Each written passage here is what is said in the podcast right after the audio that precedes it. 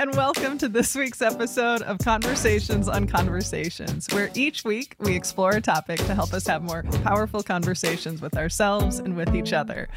I'm your host, Sarah Noll Wilson, and I've already got a case of the giggles, and I think this is what's going to happen. Uh, it's Liz's fault. No. And joining me today, our special guest is Liz Nead. And I'm going to ask her to refrain from chatting for just a second as I do her formal introduction.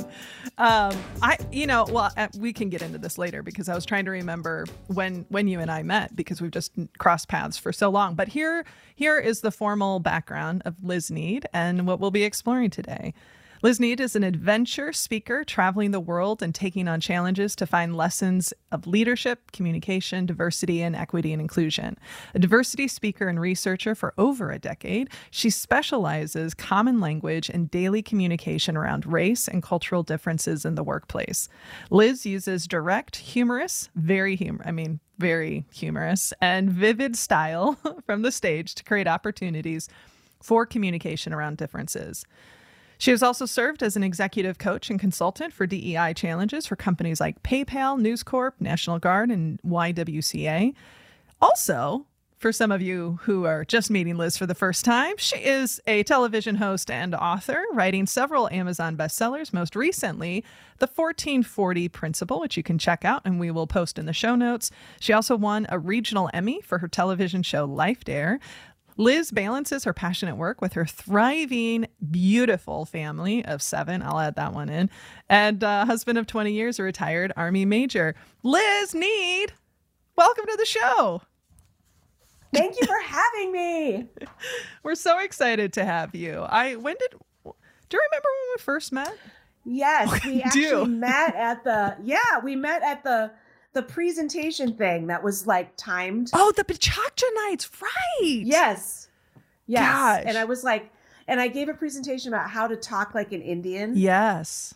That was my presentation, but that's when I met you. You're right. And that uh, would have been in that was a long 2008, 9, 10. It probably yeah, probably 2009, 2010. Yeah. You were you were in our second. You were like one of our it was one of the first 3 um one of our first three events. For those of you it who was are, so much fun. Yeah, for those of you who so are hearing fun. me use the word pechakucha, you might not know what You're like, that means. What did she sneeze? did she sneeze? Gesundheit. Um, but it's a it's a it, it, came out around the same time as TED Talks, and you know it was an event that was um, instead of TED Talk being top down experts, Pachakcha, uh, I was calling it the wrong thing. Pichakucha, my gosh. Pachakcha um, was like ground up. It was local folks. It's been a while since I've been in there, and and it was an event we ran uh, here in Des Moines for about seven years. And people get 20 slides that are timed for 20 seconds, and they go off and they focus on a topic they're passionate about. And that's right. That is where we met. We've known each other like a while. A long time. You know what I would say is this: I did a I did a podcast interview yesterday with Melissa Berkheimer. Mm and uh, and I had a similar meeting with her. Like it was just ships passing in the night. And what I would say is that was a golden era for Des Moines. Yeah. Like a lot of people were super creative, starting businesses left and right. And I met a lot of people that I would I wouldn't say I'm friends with them like I see them all the time. Yeah. But I'm friends with them like I could call them anytime I need to. Yeah. And ask them for something and they would do their best to deliver. Yeah and I treasure the those days because everyone everyone was starting a podcast and everyone yeah. had like a brochure or a, they were starting some board meet like well, yeah like a meet and greet committee. networking. Yeah just, yeah. I mean that it was really important. I do think I would not have gotten as far as I did if that wasn't happening at that mm. time. That every time I went to a Panera yeah. I walked away with another connection That's such a like beautiful. I, it's such an Iowa thing too. Like you know, we met it at the Panera. yeah, it was a play. It, I probably got invited to that event because of Panera. Yeah, that's probably where I was. Yeah, uh, who's an unofficial sponsor of the show? We're happy to take your money, Panera. So you just let us know, Liz. Seriously. Okay, Liz. That was your formal bio. But what else do you want people to just know about you? I mean, I'm going to ask you here in a minute about, you know, like your life experience, you know, sort of your journey Sure. to this point. But what what else do you want people to know about you? my you know elevator pitch or whatever is that i started this business 15 years ago and it was during the mortgage bubble bursting and i i knew i was going to be laid off and the day i got laid off i had a smile on my face driving away i knew i was going to go be a speaker. And that i had been thinking about it for a few months. In all honesty i'd been thinking about it since i was five i didn't know i was thinking about it like when everyone else was playing house, I was lining up my stuffed animals in stadium style and presenting that going, Rabbit, thanks for coming. I appreciate your attention. Hold all your questions until the end. Like I just practiced being me. Wait, wait, where did that And come, then- wait, where did that come from? Like that's such a I mean, I remember teaching Weird. but you know, were you exposed to speakers or did you just know that My dad, my dad was a professor and the, and also a preacher. He had two jobs, and my grandfather was a principal and a preacher. And so I do think it just is in my blood. My sister lives in Paris, and she's a a meditation coach Hmm. and a executive coach, and she speaks like it was natural to me. I remember there was a teacher. It was uh, a substitute teacher from Yugoslavia. And once a year, they would have an assembly, and she would sit up and talk about how she escaped Yugoslavia. Hmm. And everyone else was taken by her story. And I was like, I can do that. I can. Like it was a thing that grabbed at me constantly. I'm going to be her someday, you know? And so I was old. I was 35, 34. It's old for a do over yeah. you know, I had already gone to school and been working for some time, but deep down, it just felt right from the beginning. Mm. And it really went very smoothly after that. Yeah. So, What um I, I love I I love hearing I love hearing this story. You know, you and I often the time we get to spend, you know, with each other is when we're in a speaker ready room together and we're like, "Oh, we're I'm done and you're getting ready or you're done and I'm done and let's just sit and talk let's talk about some, you know, of the world problems together and and process totally it." interesting conversations. Uh-huh. Um, you know, bonding over our ADHD brains, the the all of that. So, um, you know, so for people who are listening, you know, you can you can clearly hear there's lots of areas we can explore. Um, but the topic we're actually going to explore with Liz is near death experiences, which is something we haven't explored on the show. We, um, you know, we were fortunate to have uh, uh, Jen uh, Corland come on, and we spent a couple episodes actually talking about she's a death doula, and so we've we've explored that the topic from this perspective. Yeah, it, it, it's interesting. Didn't know that that was a thing. Wow. But um, let's let's start with um, why why we're talking about that in your your journey, just your journey. Yeah. Yeah. So, um, I used to live in Des Moines. I lived in Johnston, Iowa. And then in August of 21, I relocated to Eastern Iowa. It was kind of like my husband is retirement age. And so we wanted to make an adjustment that would be more like retirement for him. So, we Hmm. So, moved to Eastern, Iowa, that you know, like what the heck? But we bought a boat. Okay, boat okay. I was gonna say it was the river, wasn't it, that pulled you in? Yeah. It was the river, Yeah. absolutely. And we're closer to the kids, three Mm. hours away from um, Faith and Kendall, and then an hour away from Andrew. Mm. So we wanted to be around our kids more. And he wanted, I wanted him to have a place to land. Like he could spend the, you know, I've taken meetings on the boat. it's just like a relaxed way of living. It's a lot of Busch Light, you know, it's that kind of thing.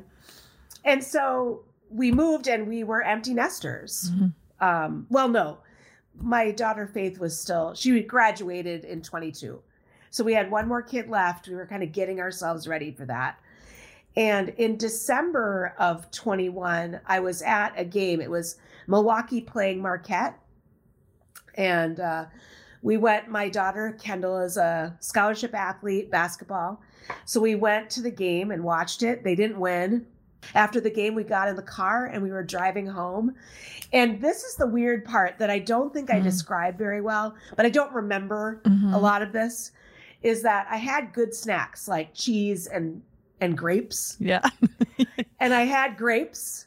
I had a grape and it stuck wrong. Mm, So a lot of times when you have a heart situation, it feels like indigestion. got it. That's like a common thing. And I felt like this grape, this is what it felt like. This is not what was happening. Yeah. It felt like the grape was stuck in in my chest.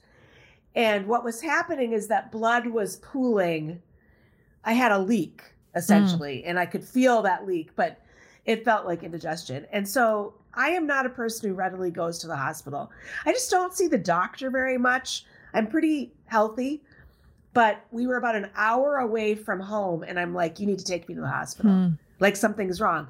What I thought was going to happen is I would go to the hospital, wait forever in an emergency room, and then be sent home. Like nothing would yeah. be wrong. Yeah. What happened is I checked in, and then I had surgery eight hours later. Wow. Heart surgery, uh, and I had a condition called the uh, an ascending aortic dissection.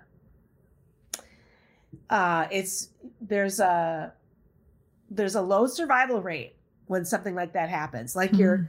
your aorta splinters and blood is just in your pooling in your body. So my heart stopped for 12 minutes. Like that's dead. Yeah. Yeah. And it traumatizes all. I mean, when your heart stops, your body can't function. I mean, everything starts shutting down. So it's brain trauma, it's your organs are affected, you know, and I had several strokes Mm. as well. So the weird thing about it is that I, you know, people have uh, motor challenges Mhm. they they can't talk normally and i woke up after this is my version of the story because i was not sitting around waiting like the rest of my family was but um i was in icu for two weeks Mhm. and i was uh not talking. I was intubated. I had all kinds of wires and tubes. And um two weeks i was there. When i woke up two weeks later woke up meeting. that's the first thing i remember Mhm. i was talking and walking it was Hmm. like nothing had happened Mhm. um and so but you know i was i was changed Mhm. because you can't your heart can't stop for 12 minutes and not have and have no impact Sure. so i i suffered from brain trauma i'm still healing from it and a lot of other ancillary things happened as a result of that but my my family was right by my side the whole time Mm. my husband and one of my children or both my ch- or two of my children were always by my side trying to get me to talk doing my hair my Mm. makeup get walking with me if that's what i needed um, that was pretty amazing Mm. to have my family around me that's the short version That's a that's quite ask any questions That's a that's quite a, a short. I mean, that's quite a short version. And I, you know, I know that you've been on such a journey. I mean, I mean, a couple of things. uh, In full transparency, we actually in my family um, had a family member that experienced something similar, and you know, and knowing the the I, at least so I have some I have some um, um, connection some understanding of it some understanding, Yes. especially on the family side of it, of like when you're out, when they come back on, like, are they going to come back on? Is it going to Yeah. be the same? Are you going that's to be? That's real my kids did not know if i would be okay because yeah. I if I could show you videos, I look out of it. Like I Mhm. look higher than a kite. And so they were making arrangements and trying to be there for me, not knowing if I was going to have trouble speaking, you know, doing simple everyday tasks. Um that was hard. That was tra- traumatizing Sure. for them. too. Yeah. I'm the I'm the center of the the family universe and suddenly the bossy Liz was out of it and you know i i have videos of my daughter kendall we're very close Mm, and she's like mom do an eye push up come on mm, one eye push up for like she was basically reverse mm, reverse mothering me mm. everything that i gave them came back at me trying to get me to participate in rehab Hmm. and that sort of thing That's a yeah. I mean, my you know my experience of of you, you know, from a social media perspective and your family is you you know like you're the coach, you're the you know yeah. you're the you're the coach on the like the cheerleader, the coach, and all of that. How you know it was and, and, like you said you're still healing and i think one of the things when you yeah. and i had reconnected at the end of last year was just the reality is is that everything changed you know, like you said, not only physically, mentally, um, how people treated you changed, right? Like opportunities changed, your perspective on things, what was important to you. So, what shifted? So, what changed? Okay, so, and this is this is more connected to my entrepreneurial story. So, the way that I was laid off, I, you know, they're like, you don't have a job anymore, and we're you'll get paid for another two weeks and you need to return your laptop within a week. And I was like, okay. And I wasn't afraid. Mm. I went back and I I went to a coffee shop and I made a list of things that I wanted to get done. And I immediately started working on it. I was like, I'm going to be a speaker, so I need to speak. So who am I going to call? I'm going to set up my own speaking engagements. I went and worked out a contract with a place uh, in Des Moines, in Urbandale, and started on the path. Like I knew this was mm. the hmm. path. And I can tell you that was the story for so many things in my life. Mm. I got pregnant before I was married mm. with twins. And again, landed on my feet. I was like, okay, I'm going to have twins and we'll get married six months after they're born. And I'll take them to the park all the time. And, you know, I mean, I didn't, it never was too big of a barrier for me to hmm. overcome. Hmm. I just have this weird optimism mm-hmm. that I'm going to figure it out. And so that was my background. And so I was the, I knew I was going to walk out of that hospital. That would have been the norm for me. Like, yeah, you had this life threatening condition, but you're going to dance out of the hospital and go home and make dinner and go see your kid run. She had a track meet two weeks after I got home. And they were like, no, you can't go to the mm. track meet. That's five hours one way in the car. Mm. You hmm. can't do that. And I was shocked. I was like, what do you mean I can't sit, not drive, and go to a track meet, sit some more, cheer a little, and drive back? And actually, on all the doors of the bedrooms, they have like a, a little thing like if you try to leave.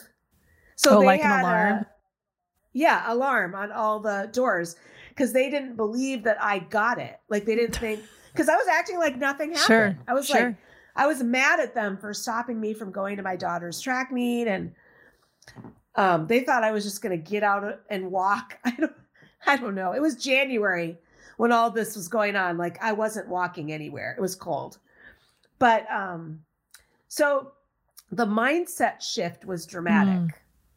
I was a person who everything had just worked out. Mm. Like, I mean, I could tell you story after story. And my husband would always get mad at me and go, You're never going to learn your lesson until something stops you. Like, you're just going to keep rolling downhill until something stops you. And I was always like, Well, it always works out. So I'm not going to have a high level of anxiety. And I'm going to watch for the solutions that are going to come my way. And they did they came my way often. Mm. and i and very successfully. So in this situation i had some things that i couldn't wiggle out of.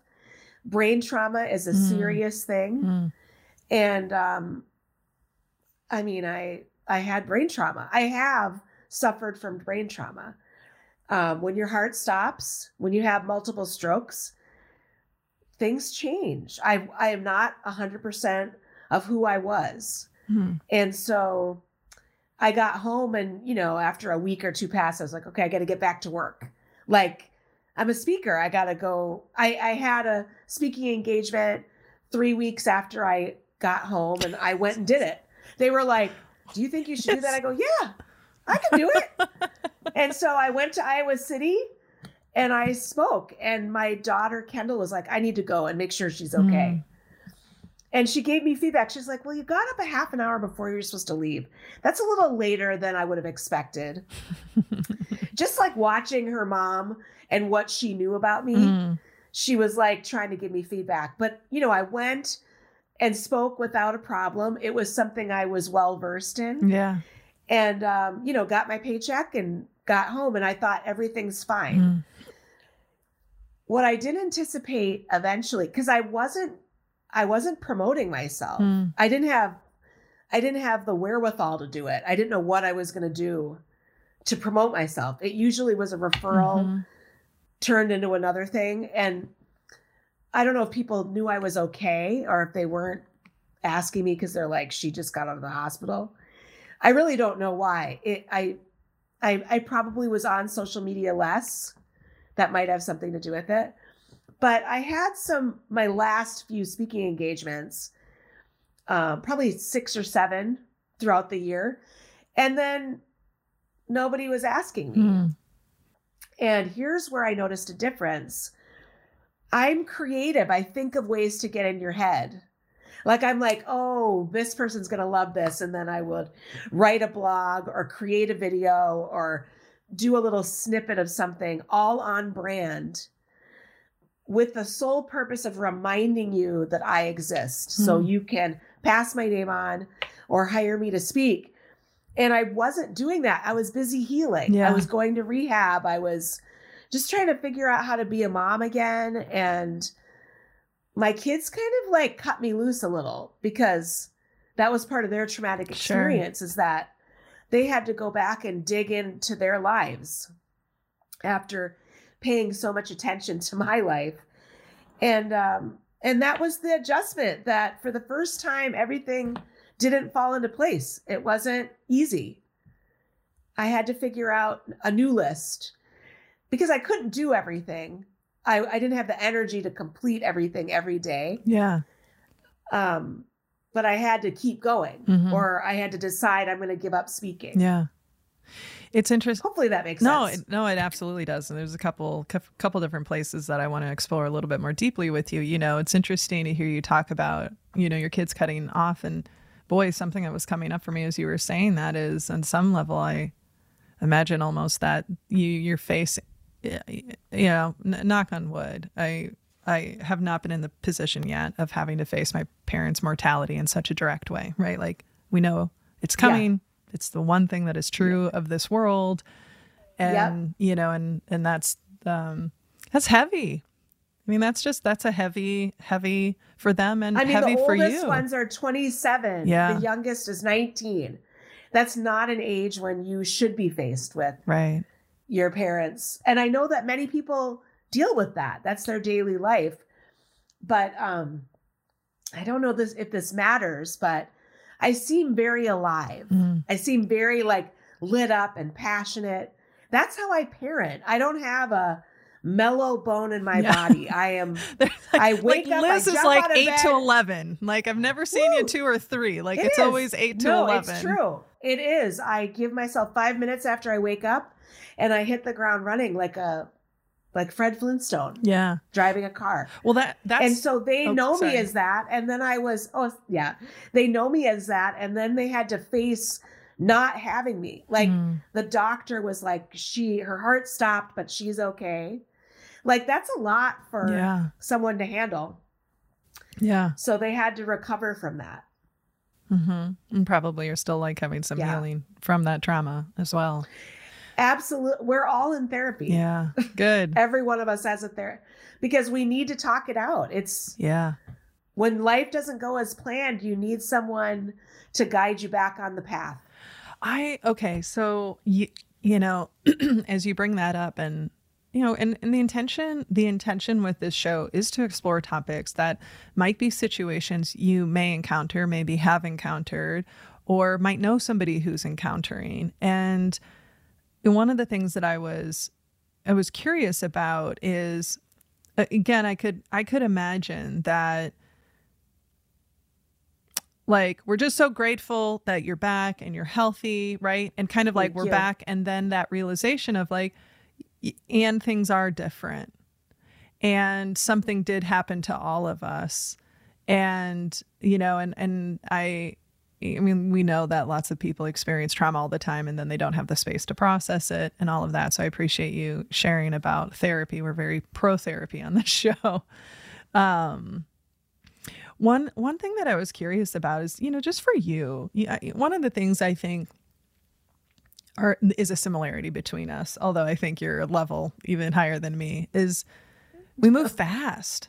You know, like you know, pre all of this, fast, like really fast thinker, fast talker. Right? We would always talk about like we got to slow ourselves down, and you know and i imagine that there's probably some some component of your recovery is that your brain might not work exactly the same right? Maybe it, it isn't as it fast. it does not work the same. Yeah. So talk to Yeah. so talk to me about that. And what i'm what i'm curious about too is just what has that been like navigating? And i don't know if you view it as a loss but or maybe it's just a shift and a change but because Yeah. because that's also Um, been so much of your identity right? I mean i think that's that's something that's also unique is that uh, it isn't just oh that this happened but you you've been a personality and your personality has been dir- you know uh, directly tied to who you are as a person. And so not only has this shifted you as a person but this moment shift is shifting how people are experiencing you their perception of you the story they say all of that. So i'm curious what comes up for you. I, I've in my like since I was a child, I've put a lot of um, faith in my intelligence, my ability to learn and regurgitate and hit the ground running. And that's part of my success is that I'm not afraid to fail. And I jump in and I go, I'll figure it out. Like I'm just going to do it and I'll figure it out. Uh, and this has slowed me down. Mm. I don't. I've I've had speaking engagements that didn't go as well as I wanted, and I was unfamiliar with that feeling. Mm. I was like, "Yuck! I I'm good at this. I was born to do this," and now suddenly I can't keep up with myself. Mm. Like it was really hard. The humility it takes to heal Mm. it's so humbling um, to allow yourself the grace to make mistakes, to forgive yourself for not being as amazing as you're supposed to be. Um, how do you market yourself that way? Um, you know, I, I went to a neurologist and they showed me where the holes are in my- brain. And they said, you know, you're not experiencing any deficits because your brain has moved that center to another part of your brain and continued on. And I was like, but where, you know, I wasn't interested in knowing where the deficits were, but like where Mm. if if my brain hadn't shifted, what I would have been missing. Now I want to go back to the neurologist and go, tell me about these holes. Mm. It'll explain issues that I have.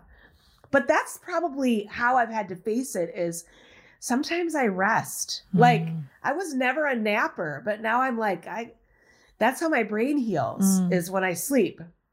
So I go to bed early. I don't drink.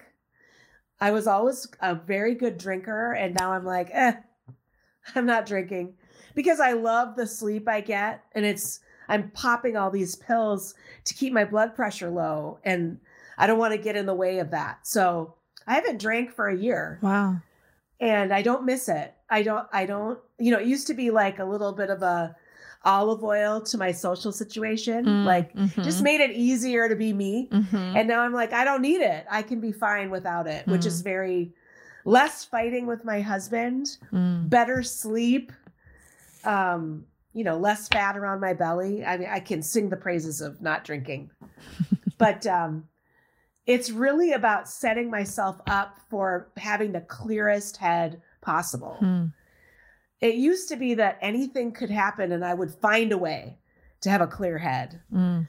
But now I realize I need I need a little help like everybody else does. I can't I can't do this without um some grace. Mm.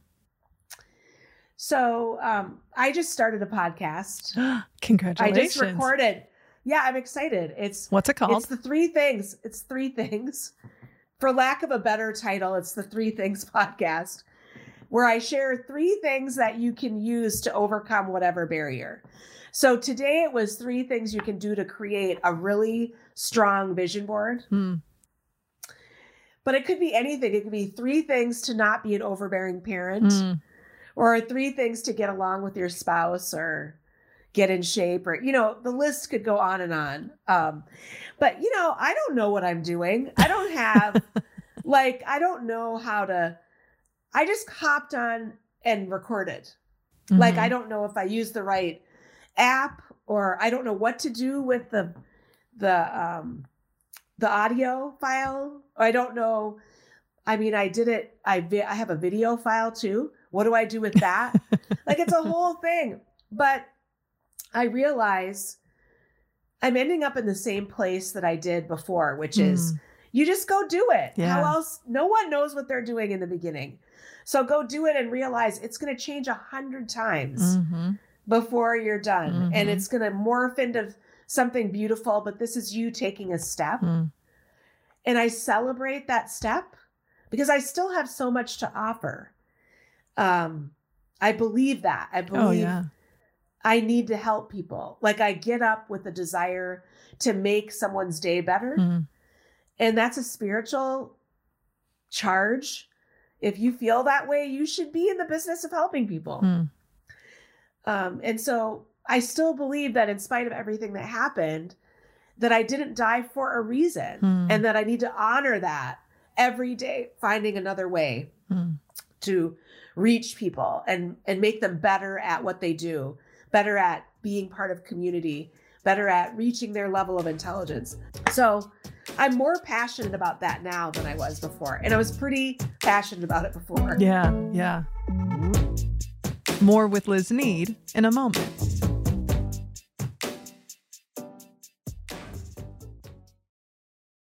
You were talking about now you're being really intentional about having the clearest head possible. But before it was sort of like, yeah, yeah, yeah, I'll find it. I'll figure it out.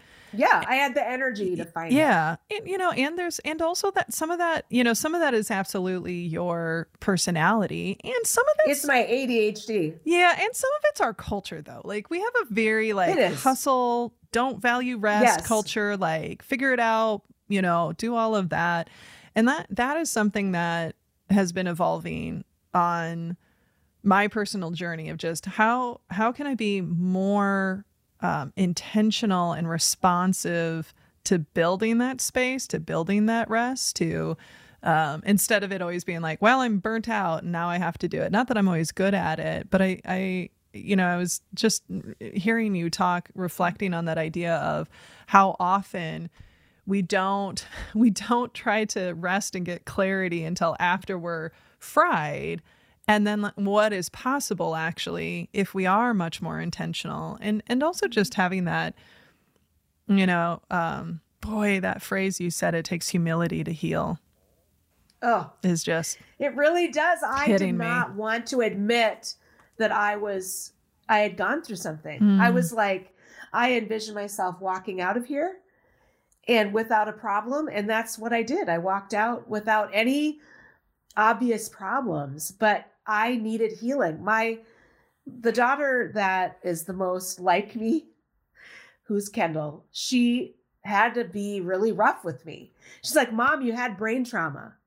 You're not okay. hmm. And I was like, you could give me a be a little more encouraging. Jeez. but she wanted me, she felt better if I acknowledged what my problem was. Sure. And um again, part of my success is this optimism. I just don't give the boogeyman too much credit. yeah And then I and sometimes the boogeyman just lets me walk on by. But um when you have something like this, like a near death experience, the the cost to your soul is significant. Hmm. You have to give yourself time to bounce back. Um and so I did. I took trips to see my girlfriends. I took out of town trips with my husband. I went to see all my kids at their various places. Like I needed to soak that up yeah that family time, that love from my community. And I've always been a person to take it or leave it kind of person. Mhm. Like I love being around people, but they're always there. Yeah. I just never really worried about it. Yeah. I have a nice, nice, tight, kind of big community. yeah But suddenly I needed them more than they needed me. I really, Mm. that's that's humility where you go, you know, I need to call that person and say, "Would you come visit me?" Or can I come visit you? And can we spe- can we go out to dinner and and I opened up. I started talking about this situation I'm in. Um, how hard it was today to go to my desk and sit down and record this not this unworthy podcast mm. that I know I'm going to look back at it in a year and go, that was your best effort. Like, seriously, lady. But um, to forgive myself for being not as good as I used to be. Yeah. Because that's what I did for the first three or four months is I was like, this is this is the ragdoll Liz. Mm. She's not mm. as good as she used to be. And my my therapist calls it the death of my ego death. Mm. Cause I was so mad. Like I was like, I don't even want to get up and shower. I hate putting makeup on. Like I don't want to get ready and find clothes that are matching. For what? Why? Like it nothing felt worthy of my attention. Hmm. I literally just got up and I get out of the shower and be like, oh my God, I have no clothes on. I'm so tired. I have to find clothes. And um, I developed a little anxiety, sure. like of getting ready anxiety, because it just felt pointless. Mm. And I mm. realized I needed to find solace in the rhythm of my life, doing things well, just opening up my um my planner and realizing that's an opportunity like whatever i chose to do was an opportunity for that day mm. and um that's been tough sure that's been i'm a know-it-all mm-hmm. i mean mm-hmm. that not knowing it all has been the toughest pill to swallow but that's part of my journey is i don't know what i'm going to do tomorrow but it's going to be good i'll figure it out mm-hmm. it'll be good you know yeah, and yeah. it's like when you well when we were talking about it's just that redefining success. You know, again because when you're, you know, we, it feels good to be a speaker. It feels good to have the inquiries coming. It feels good to be wanted and needed, and also it feels good to feel like you're making a difference and getting and yeah. especially I mean and then there is the layer of you know, as ADHD brains getting that dopamine hit that we don't produce naturally, right? And so then then there's that yeah. that complexity as well. You know, you you said something really poignant about how you needed your friends more than they needed you. And one of the things that I was curious about to explore is just how how people have shown up with you. Um, you know, or and maybe one way to think for us to to frame this is for people who are listening who may have loved ones or friends or colleagues who've experienced something, sometimes what I've observed is that when there's some sort of fundamental life change, for whatever it may be, maybe it's a death of a loved one, maybe it's some new lived experience, right? Having a child, whatever the monumental change is, is that sometimes the tolerance the patience other people have for like giving you that space or holding that space sometimes is less than what you need. I don't know if I'm making sense there, but no, it makes sense. It makes sense. Um, I think that people expect you to be funny. I'm funny. I mm. I I come in with the quip, the well-timed quips. I'm I always, you know, what is Liz doing? What is she up to? You know, you weren't surprised I started a podcast. You're like, finally. Yeah. like there's an expectation. Um, for a certain type of person. Yeah. I mean, I think I hit all of the check marks of the kind of person that you watch on the move. And it hurts when people don't understand I'm a step slower. Mm. It, it's hard. Mm. That's that's a humility to go, yeah, she's she's not the same. Yeah. She's literally it's going to take me twice as long to do what I did before. And um I'm going to be twice as proud of it. It's very odd. Mm. But I my community has shown up for me. Like my son um my son and his girlfriend stayed for 2 months. Mm. He lives in Atlanta. And they had they paid rent on a apartment and lived in my house and they weren't ready. He just didn't want to leave me. He was hmm. like she still needs me. And I think about how gratifying it is. I really show up for my kids. I'm very physically on for them. They are of great interest to me. So my daughter is going to play basketball tonight. That's my big thing. What are you doing tonight? I'm in front of the couch watching ESPN. My daughter's going to play.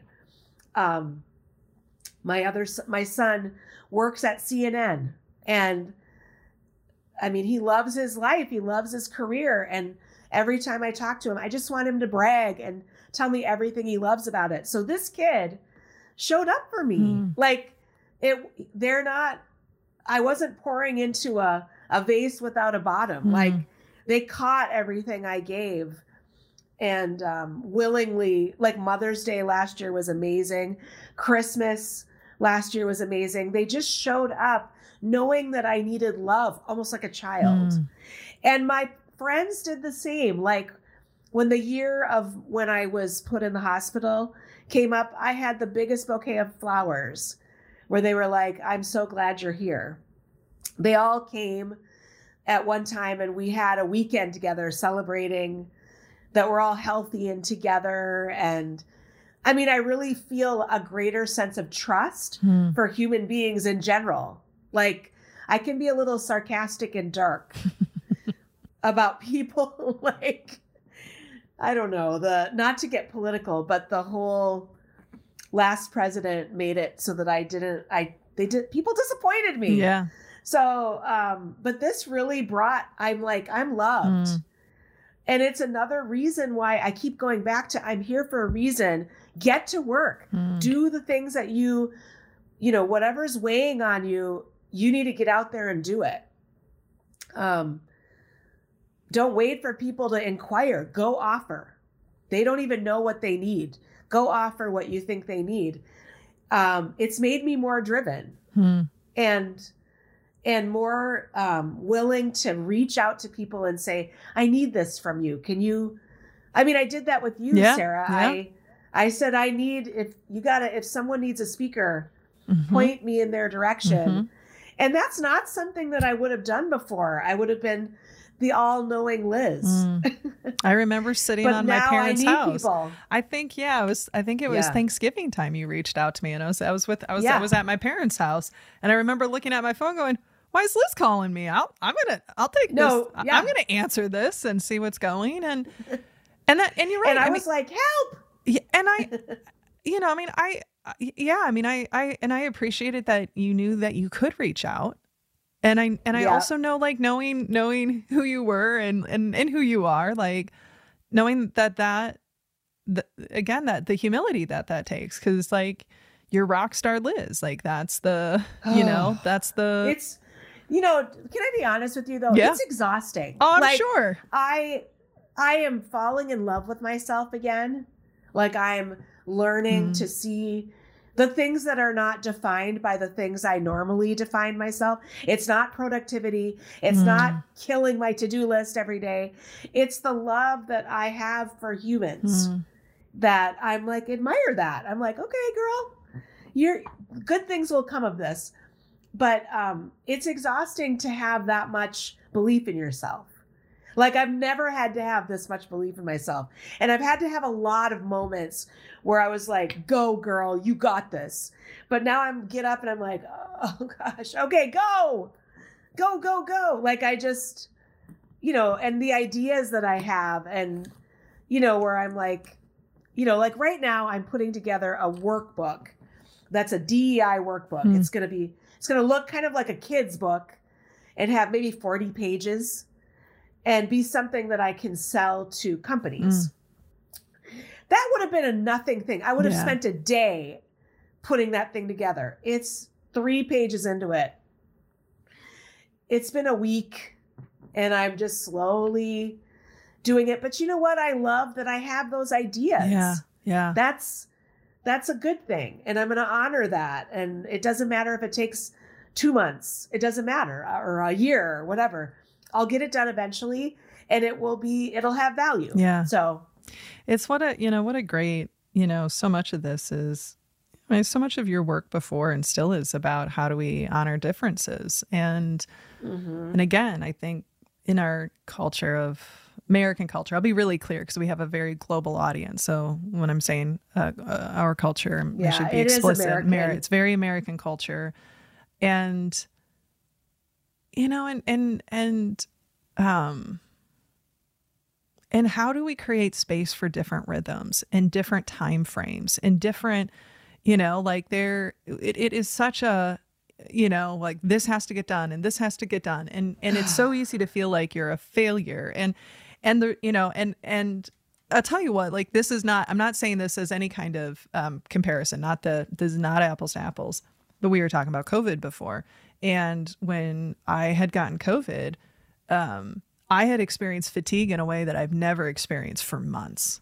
Right, the kind of fatigue of it wasn't even just. I was trying to explain it to somebody, and I said, it's not even like, oh, I'm kind of tired. It's I gotta find a couch. Bone now or else yeah. I'm going to be like sleeping on the floor or against this like washing machine or something. And there's no space for you to be that tired. No. Where are you supposed to be tired? Right. Yeah. And and even, you know, and and and I feel, you know, as I I always have felt you know, like I'm very pro human. I'm very pro human experience. I'm very pro, but I feel like even more so now it's like it's literally nothing we're doing is life or death so take your time right like nothing yeah. nothing we're doing is that critical and sometimes there's so much unnecessary stress and suffering and sometimes anger when things are just not moving as quickly or someone else isn't mo- you know moving as quickly and it's like i don't know the pressure is significant it's a significant pressure to yeah. be productive in a very high level and, it's a and, lot of pressure. It's yeah, and and to that point of I think like um and the expectation of how somebody will be and I, and and that is something that I know I've as I've thought about you and your journey is um when people are used to you being at a 10 8 9 10 11 there are times when I do you do I do want to be at a 2 and then people are like, well, yeah. what's wrong with you? What happened, what happened to you? To you? Yeah. Like, I don't know. And it's like, well, no, this is the human experience. And and how do we, you know, it's something I'm just chewing on is I'm sitting reflecting about this conversation right now is how, do we continue to give more space to all shades of our human, mm. you know, experience and what we need and and and how that's this different. This is something that I can uh yeah, I can offer this to anyone listening. Mm because you don't have to have a near death experience to live in my experience post near death mm. experience which is that it's not a race mm. it is not a you don't get up and start the race you start you get up and you have to get connected with the power that is you you have to really invest in the reconnection the putting together the two little you know, like hot wire yourself. like get up and figure that out.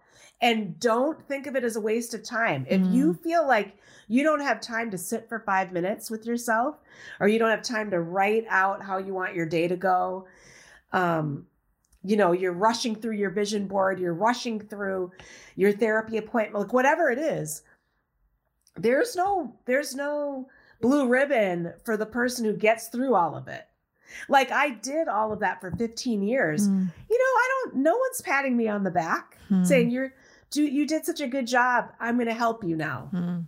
You know, you've been so committed for so many years. I'm going to help you now. That didn't happen. Hmm. It was like I didn't do anything. Which was I had a good amount of anger about that. Like, where are you people? Like I was consistent for so long.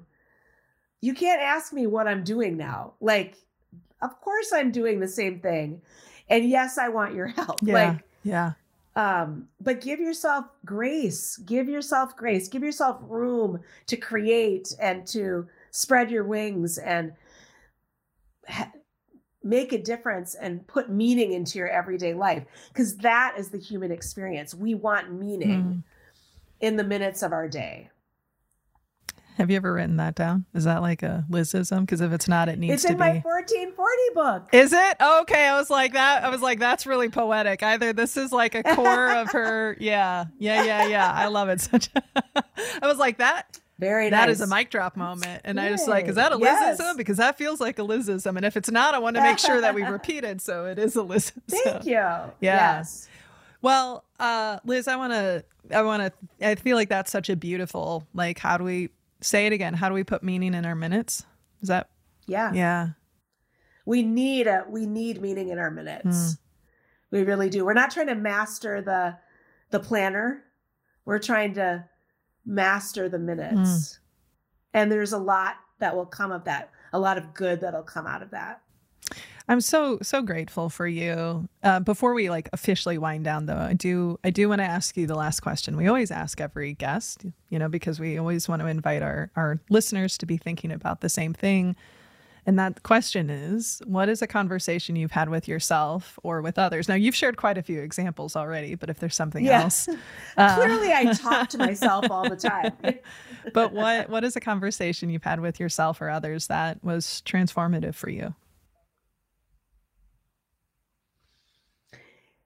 I mean, the big question that I have had, it's an ongoing conversation, is why am I doing this? Mm-hmm. Like, that is a worthy question. Why? And I don't know. We get out of college and we start, we ask why one time, and then we go for until we're 80. Mm. And we wonder why we lose our way. Mm. So before I do things like put together the DEI workbook or I put together the podcast, I've said if this isn't worth your time, don't do it find some another task will come and replace this. And um holding myself accountable for that i can do anything i put my mind to.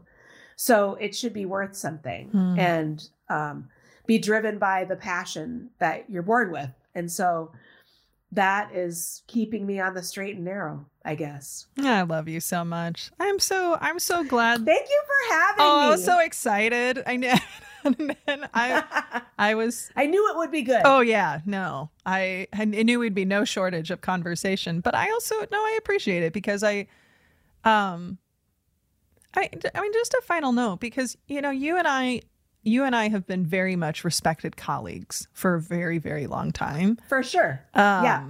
You know, beloved colleagues might be how I describe, you know, but not necessarily like super close friends. And I, I will share when right. you reached out that actually meant a lot.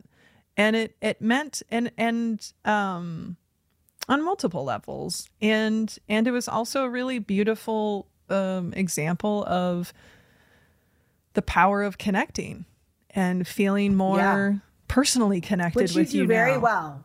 Well, thank you. So do yeah, you. I, and, but that felt like a oh, we haven't had this kind of relationship and I'm I'm I'm glad that we have this kind of relationship and I'm glad that, you know, we can be of support to each other in a way that is on a a deeper level than just like, hey, I'm going to recommend, you know, but just like this has been hard. It's hard because people are, you know, unsure and recommendations, you know, and, and talking about that. And and what I also appreciated is, you know, knowing that um yeah, like and you know, we ha- we're in each other's corners. Like it was always true but I don't know. I just wanted to name, I just wanted to th- yes. thank you for trusting me with that and know how much I, um, yeah, just like, like I didn't take that for granted. And, and so I'm yeah. so glad that we got to be together today and we'll continue to support yes. each other. And, so, so with that, so for people who are curious about Liz as a speaker, she's incredible. I can attest. She's, as you've heard on on this conversation, incredibly passionate, wise, um, has a ton of experience. And so, if people are listening and going, hmm, like I want to learn more about the work she's doing, or I want to connect with her personally, yes. or I'm looking for a speaker, what's the best way for people to connect with you? The best way is to go to my website, which is my name, liznead.com. It's L I Z N as in Nancy E A D. And you can see a full list of a comprehensive list of my topics, plus or minus a few. uh, but you know, it's always evolving when you're a speaker. Sure. So I can, I can, I would love to create a new topic just for you. Just call me. And then there's a contact me page. So you can put your information there and I will call you. I have not become famous enough that I don't return phone calls. So I would love the opportunity. Yeah, and we'll we'll be sure to post all that information in the show notes so people can have access. You know, also we we invite that if there's um, you know, just want to connect and share stories. That's always right. I know that you're very yes, open to that, that, that kind of connection. Yeah. So, Liz, thank you so much for joining us today. I'm thank so grateful for, for you. Me. It was really fun to talk to you. Yeah, likewise. It. You're good at what you do. Oh, thank you. You same, same sister, same. Our guest this week has been my dear colleague, Liz Nead. And one of the things that that that phrase she said of healing takes humility is uh really resonating with me deeply today. And that's something I want to hold on to. And we want to hear from you what resonated about our conversation. You know, maybe there's a aha you had or a similar experience. And We'd love to hear from you. So you can always send us a, a message at podcast at sarahnollwilson.com. You could also find me on social media where my DMs are always open. And if you'd like to find out more about the work that we do and how we can help your team have conversations that matter, uh, check us out at sarahnollwilson.com. You can also pick up a copy of my latest book, Don't Feed the Elephants, wherever books are sold. And if you'd like to support the show, which we always appreciate, please consider becoming a patron. You can visit patreon.com slash conversations on conversations, where not only your financial support will sustain this podcast and the amazing team that makes it possible, you also get access to some pretty great swag and other benefits. And if you haven't already, please be sure to rate, review, and subscribe to the show on your preferred podcast platform. Uh, the more subscribers, the more reviews, the more ratings we get, regardless of what they are. We hope you give us a five. Help us increase our visibility so we can continue to bring on great guests like Liz Nead. A big thank you to our incredible team who makes this podcast possible, to our producer, Nick Wilson, sound editor, Drew Noll, transcriptionist, Becky Reinert, marketing consultant, Caitlin Semen Nelson, and the rest of the Snowco crew. Thank you. Uh, and a big thank you to Liz Nead for coming on the show, sharing so vulnerably in her beautiful, human, heartfelt, humorous way. I'm just so grateful to have her be here with us.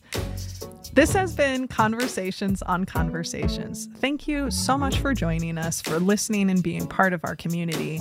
And remember, when we can change the conversations we have with ourselves and others, we can change the world. So, till next time, be sure to rest, rehydrate, and we'll see you again next week.